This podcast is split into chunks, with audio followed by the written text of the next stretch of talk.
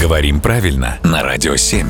Володя, доброе утро. Доброе утро. Увидел тут э, выражение. Почему я выражение вижу, я не знаю, обычно их слышат. Но у меня все не как у людей. Ни сном, ни духом. Что оно означает, как оно используется. Мне понравилось выражение, а я даже не знаю, куда бы его приложить. Ни сном, ни духом обычно со словами «не знать», «не ведать» используются или «не виноват». А, то есть э, совершенно, абсолютно. Не при делах. Э, да, он тут ни сном, ни духом не виноват. Вот пример из Гончарова «Обрыв». То есть совершенно не виноват, ни капельки не виноват.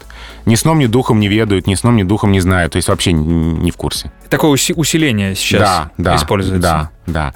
Ну или это выражение может вообще просто самостоятельно использоваться. Он ни сном, ни духом. То есть он ни в чем не Э, разбирается? Он не при делах, он не в курсе, он не знает. э, Ага. э, Бесполезно его спрашивать, да? Он тут ни сном, ни духом. Вообще он не в теме. Ага. Сказали бы мы сейчас. Это тоже хорошее выражение. Сейчас немножко чуть более современное, наверное. Не, скажи мне, конструкция в языке осталась? Да, используется, Мгм. да. То есть на меня не посмотрят, э, как на человека сильно отсталого в языке, если я его использую. Нет, э, вполне еще современное пока.